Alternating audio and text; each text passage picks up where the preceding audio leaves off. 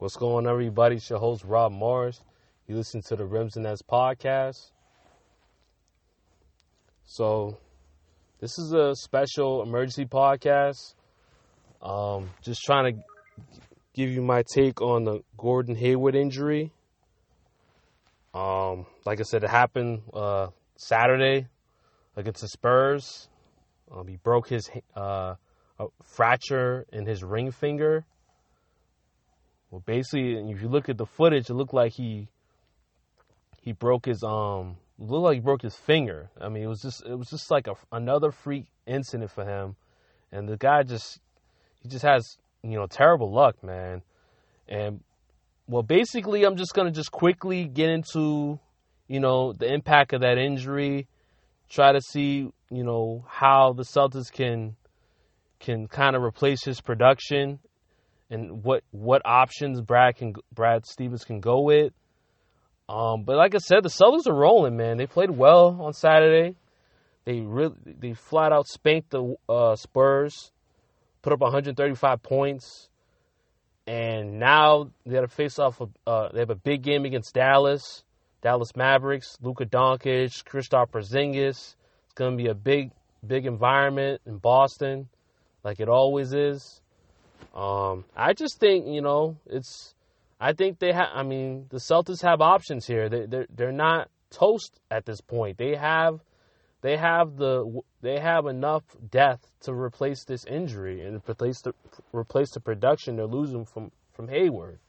They have the have the definitely have the ability, uh, and I'll get into that in just a moment. But also, I'm gonna quickly get into you know, calls basketball. Um, it's a big game tomorrow, tomorrow night.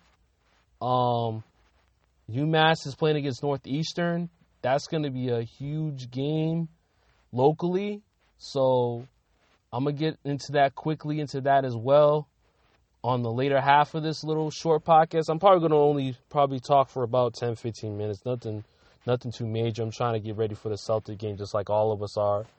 Um, yeah, so like I said, like I feel like the Celtics are not they're like this. I mean, at first when I seen you know when I found out about the injury, it's like oh great, not again. I mean, he's playing so well. It's just such bad timing, but it's good that it happened early on because they still had plenty of time to get him back. You know, way before the playoffs, so they got time. I mean, if anything, you know, it's expected for the timeline is expected for him to be out within probably a month. You know, sooner the soonest he can come back is three weeks. Probably the the probably the most he can come back is six weeks. So, depending on what the results are, I mean, right now um, we still don't know. You know all the details on that. I mean, he went to a doctor today in New York, so we're still trying to find out the details on what the you know, true duration of the injury or what, uh, how long he'll be out. I mean, just all, right now, all this is just speculation. These are all the reports that just came out that saying that's probably the potential length that of the injury could be. And obviously, again, it's it's a it's a it's a fracture in the in the ring finger, or basically where the it could be the knuckle area. We still don't know all the specifics on it, but I mean, as far as I know, we'll know more tomorrow for sure.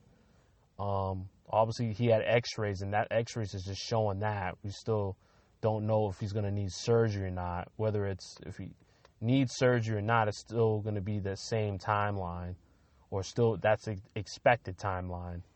But who knows? I mean, something that Aaron. I mean, someone mentioned early on uh, one of the sports outlets I was uh, listening to. Someone mentioned early that it was similar to the Aron Baynes injury. Um, he he was out for about four weeks. I'm pretty sure Aron Baynes will probably, you know, because I'm pretty sure him and Hayward, you know, they still talk or whatever. They're still pretty good friends. So I'm pretty sure Aron Baynes is giving him advice on the injury and how to how to get through it. I mean, just he's got tough luck, man. I mean, he was just he was playing so well, but I still think the Celtics got enough to weather the storm with this. This is part of the NBA season. There's always going to be injuries. There's always going to be some adversity you got to get through and probably the best teams are able to get through the adversity and still win. And I think this Celtic team is made to be that. I, I mean, this team is really showing a lot of uh, resiliency early on, and I think they're going to continue that. Um, and then also good news. I mean, Enes Kanter finally got cleared to play today, so he will play against the Mavericks tonight. I'm looking forward to that. Um, the Celtics also recall Romeo Langford. So again, that's another option that the Celtics can use at the wing position. Um, whether they want to um, try to just, I mean, obviously with you know Kanter, I mean he's definitely going to replace what you know Hayward was able to bring on the rebounding. I mean Hayward was doing a real good, a real good job of rebounding, and uh, Kanter will do a good job of replacing that.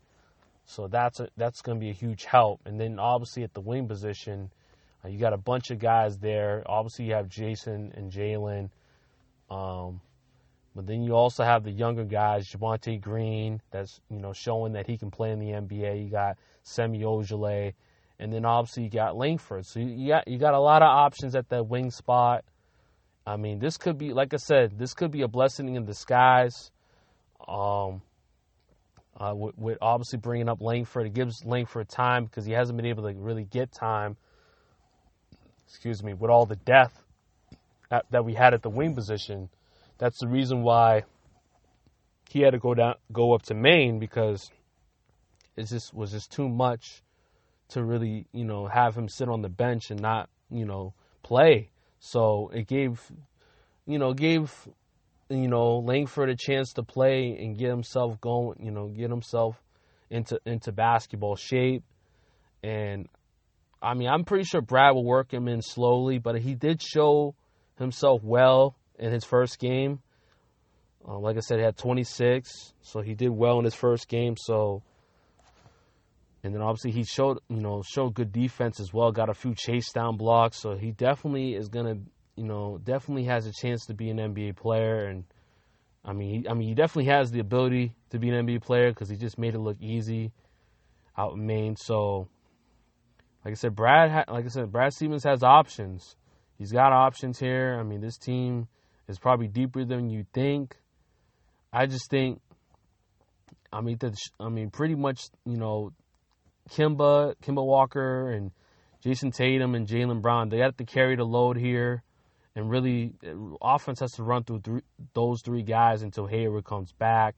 Obviously, I think the offense was running beautifully with Hayward, so obviously it is it's still a huge loss, but I think they'll be the weather weather the storm for the short term. And I think you'll all you'll you'll probably be able to really help your depth of your bench because you're still looking for a guy that can score off the bench.